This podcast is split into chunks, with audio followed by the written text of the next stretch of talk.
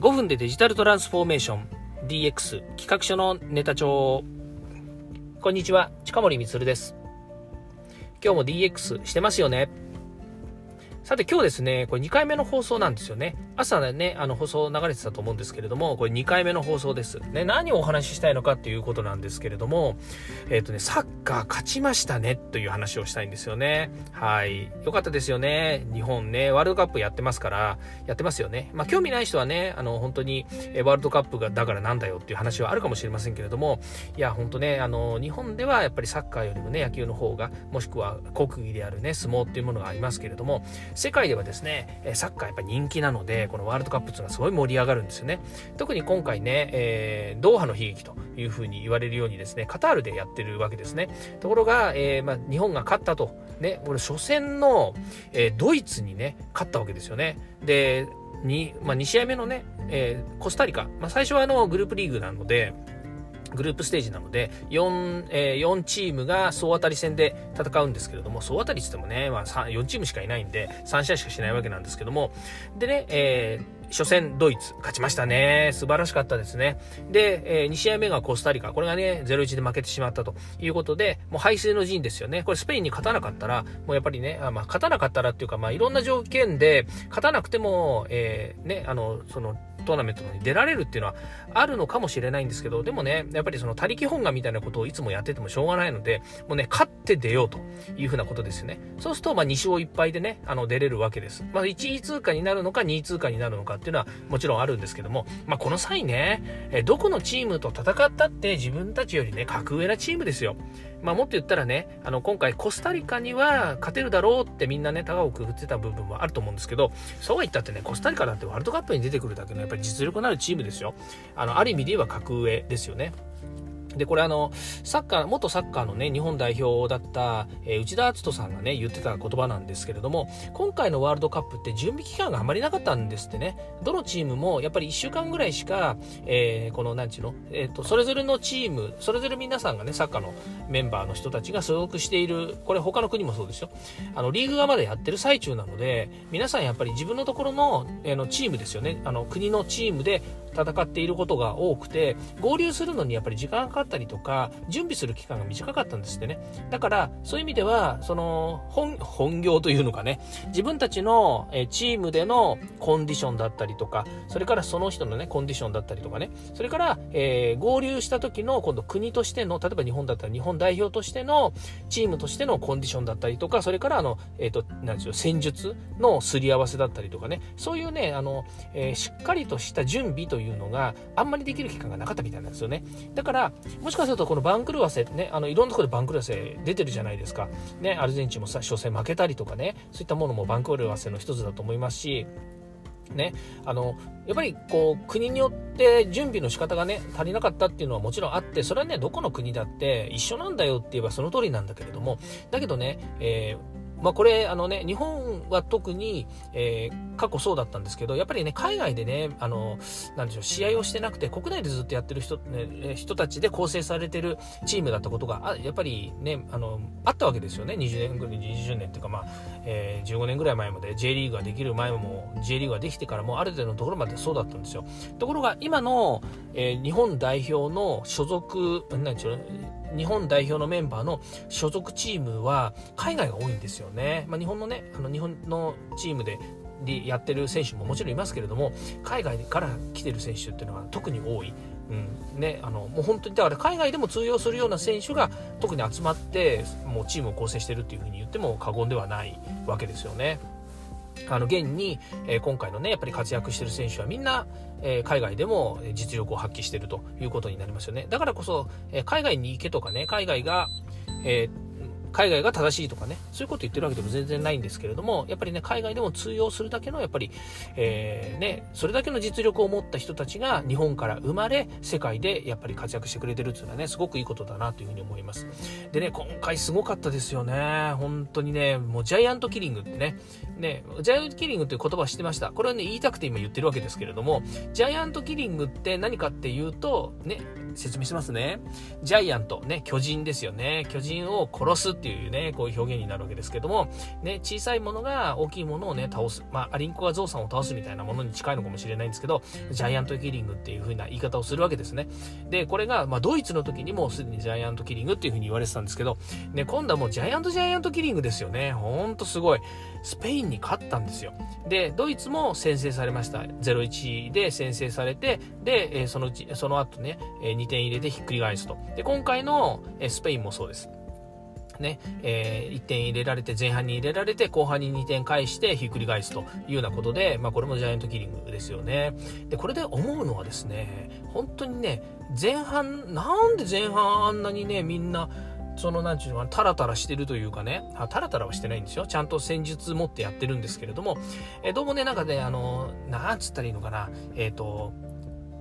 後半やっぱりすごい動き方をするんですよ。それはね、メンバーチェンジをしたからっていうのもあるし、これもしかするとね、あの、えー、森保監督の采配だとは思うんですけれども、戦術なのかなと思ったりするんですよね。前半を守りきれと。で、後半ね、一気に加速して、えー、なんかこう、ぶっ飛ばすぞみたいなことをね、言ってんのかなと思うんですよね。で、今僕が言ったような表現は、誰も言わなかったですよ。あの、誰も言わないって言ってるのは、あの、チームの中でそういう戦術でやりましたとかっていうことを、誰も言ってこないから、もしかすると、言われてるのかもしれないですよ。内部の中でね。その監督から言われて、チームのメンバーがね、そういう風にしてんのかもしれないんだけど、でもね、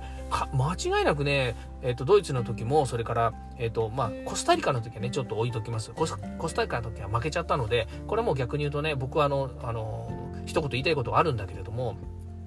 外野が言うなっていう話ももちろんあるんだけれども、だけどね、スペイン戦とドイツ戦は、本当ね、あの前半1点ね、取られて我慢のね、展開ですみたいなことをね、やっぱり言われて、な簡単にこんなに点数取られちゃっていいのかなと思ってて、で、後半ね、不安になりながら入って、選手交代をして、その選手交代の選手が当たるっていうね、あの、1試合目も2試合目も全く一緒なんですよね。で、1試合目の時は、やっぱりこうね、えっ、ー、と、堂安選手、がね、あの、点数を入れて、その後浅野選手がね、入れてっていうのがありますけれども、まあ、両方ともね、ドンピシャな采配ですよね。あの、選手交代。で、えー、後半もそうなんですよ。で、後半も、あ、後半じゃねえや、その、チュニジア、え、違う違う違う、あの、スペイン戦もそうなんですよ。で、スペイン戦も後半ね、堂安選手と三笘選手が入って、で、堂安選手が先にね、え、ー、と、ミドルシュートで決めて、で、その後、えー、もう1点、えー、田中碧選手が実はあの押し込んだんですけれども、その前にね、やっぱりこう、えー、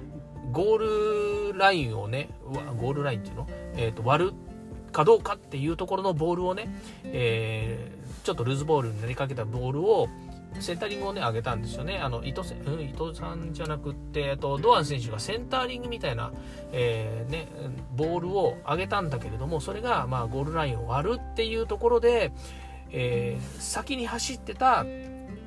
選手を追い越して、追い越しざまっていうんですかね。えっ、ー、と、ね、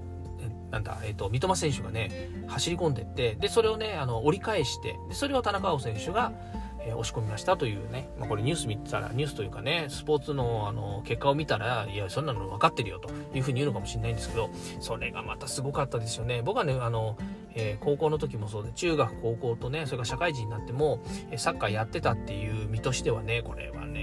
当に嬉しいね、ニュースなんですよね。で、まあ、な、その嬉しいなというニュースももちろんあるんですけれども、えっ、ー、と、この、やっぱりね、こう、あの、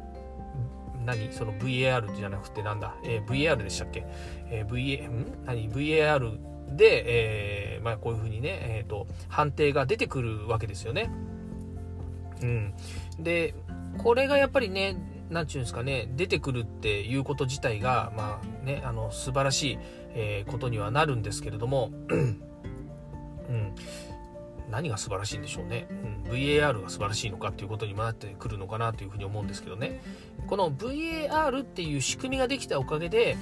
何、うん、て言うんですかね。あのフェアに試合ができるようになったっていうのとあと余計な解釈がなくなってよかったなっていうふうに思うんですよね。でここからがねこうデジタルの話になってくるんですけども、えっと、今回のねこの VAR っていうのは FIFA がねあの、えーまあ、ある会社と、えーキネクソンっていう会社ですね、と、えー、共同開発したボール位置測定システムというものらしいですね。もう素晴らしい精度らしいですよ。1ミリ以下の精度まで測定してるということなんですよ。で、これ単純にね、あのカメラを使ってボールをけんあのいわゆる測定してるっていうだけじゃなくて、ボールの中にもね、LSI が入ってるみたいな、LSI って言ってるのは集積回路っていうね、まあ、いわゆる IoT みたいなものですよね。えー、ボールの中に、えっ、ー、と、デバイスが入っていて、それがね、コネクティッドボールテクノロジーっていうものらしいんですですけれども、まこれがね、入ってるおかげで、えー、本当にね、この、えー、位置測定というものがね、ミリ単位でできると。ミリ以下ですよね。1ミリ以下でできるということなんですね。まあ、そうするとどうなるかっていうとね、えー、ゴールポストを、ゴールポストで、ね、ゴールを、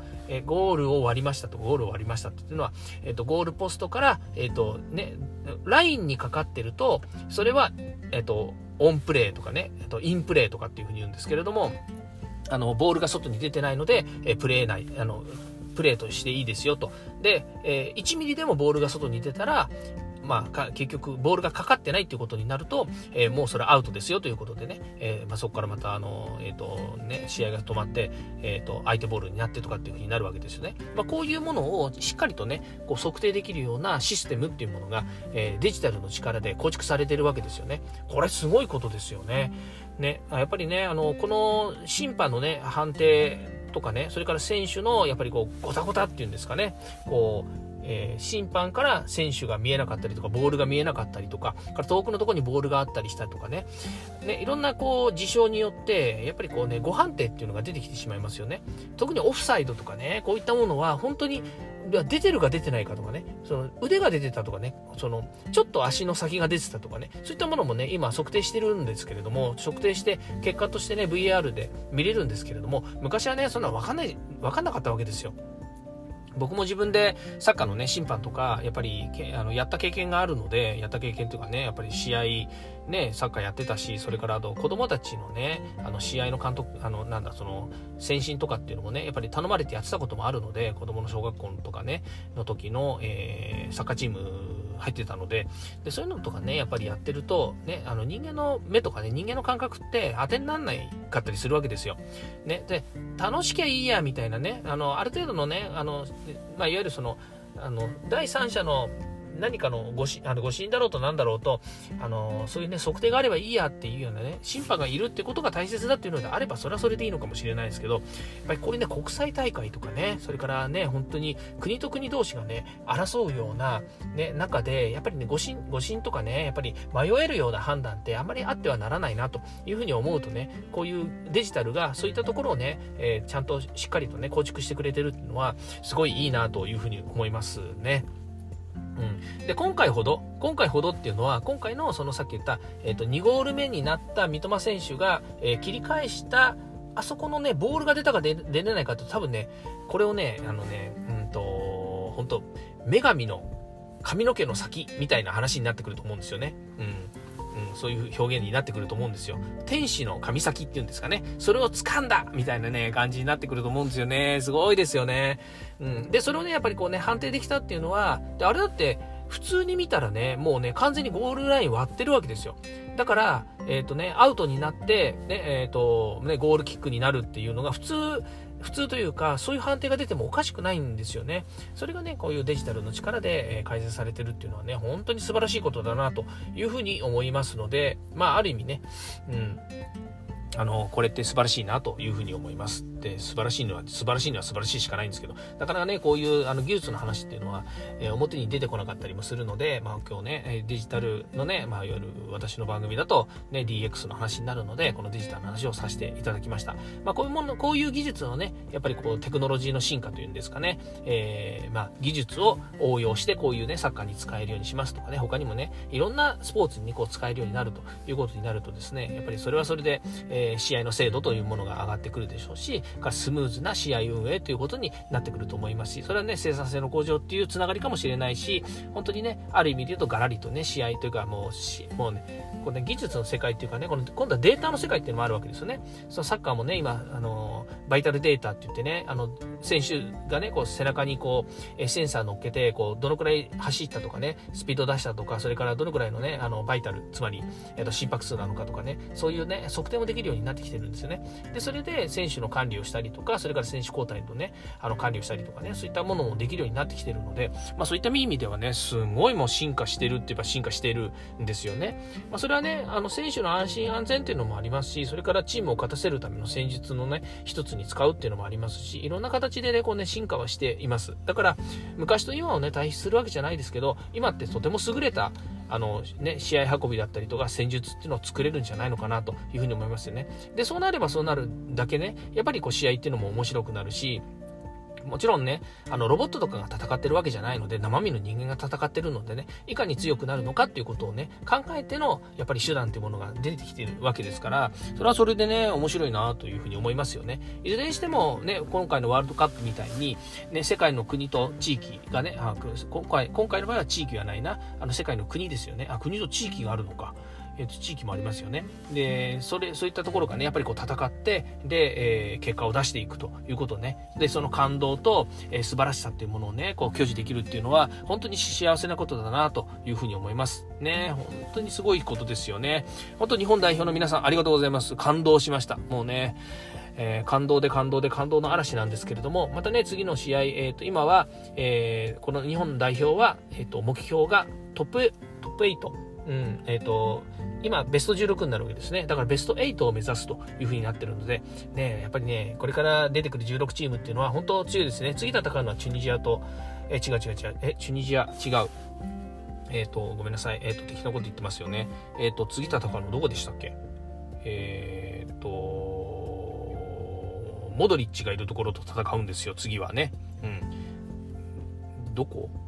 あ、クロアチア、ごめんなさい、クロアチアですね。クロアチアと戦うわけなのでね、やっぱりまた強いわけですよ。なあ、強いところと戦うということはジャイアントキリングするってことですよね。と、私は解釈をしています。ということで楽しみにしています。えー今日ね、2回目の放送なんですけど、前はね、3回とか4回とか1日ね、撮ってたこともあるので、まあ、あんまりね、目くじら立てる話でもないんですけど、えー、本当にサッカー買ってよかったなということで、緊急特番、ね、緊急にちょっとお話をしたいなと思って放送してみました。えー、聞いていただけて、えー、共感でしていただけたら幸いです。はい。今日も聞いていただきまして、この回も聞いていただきまして、ありがとうございました。またサッカー頑張りましょう。ではまた。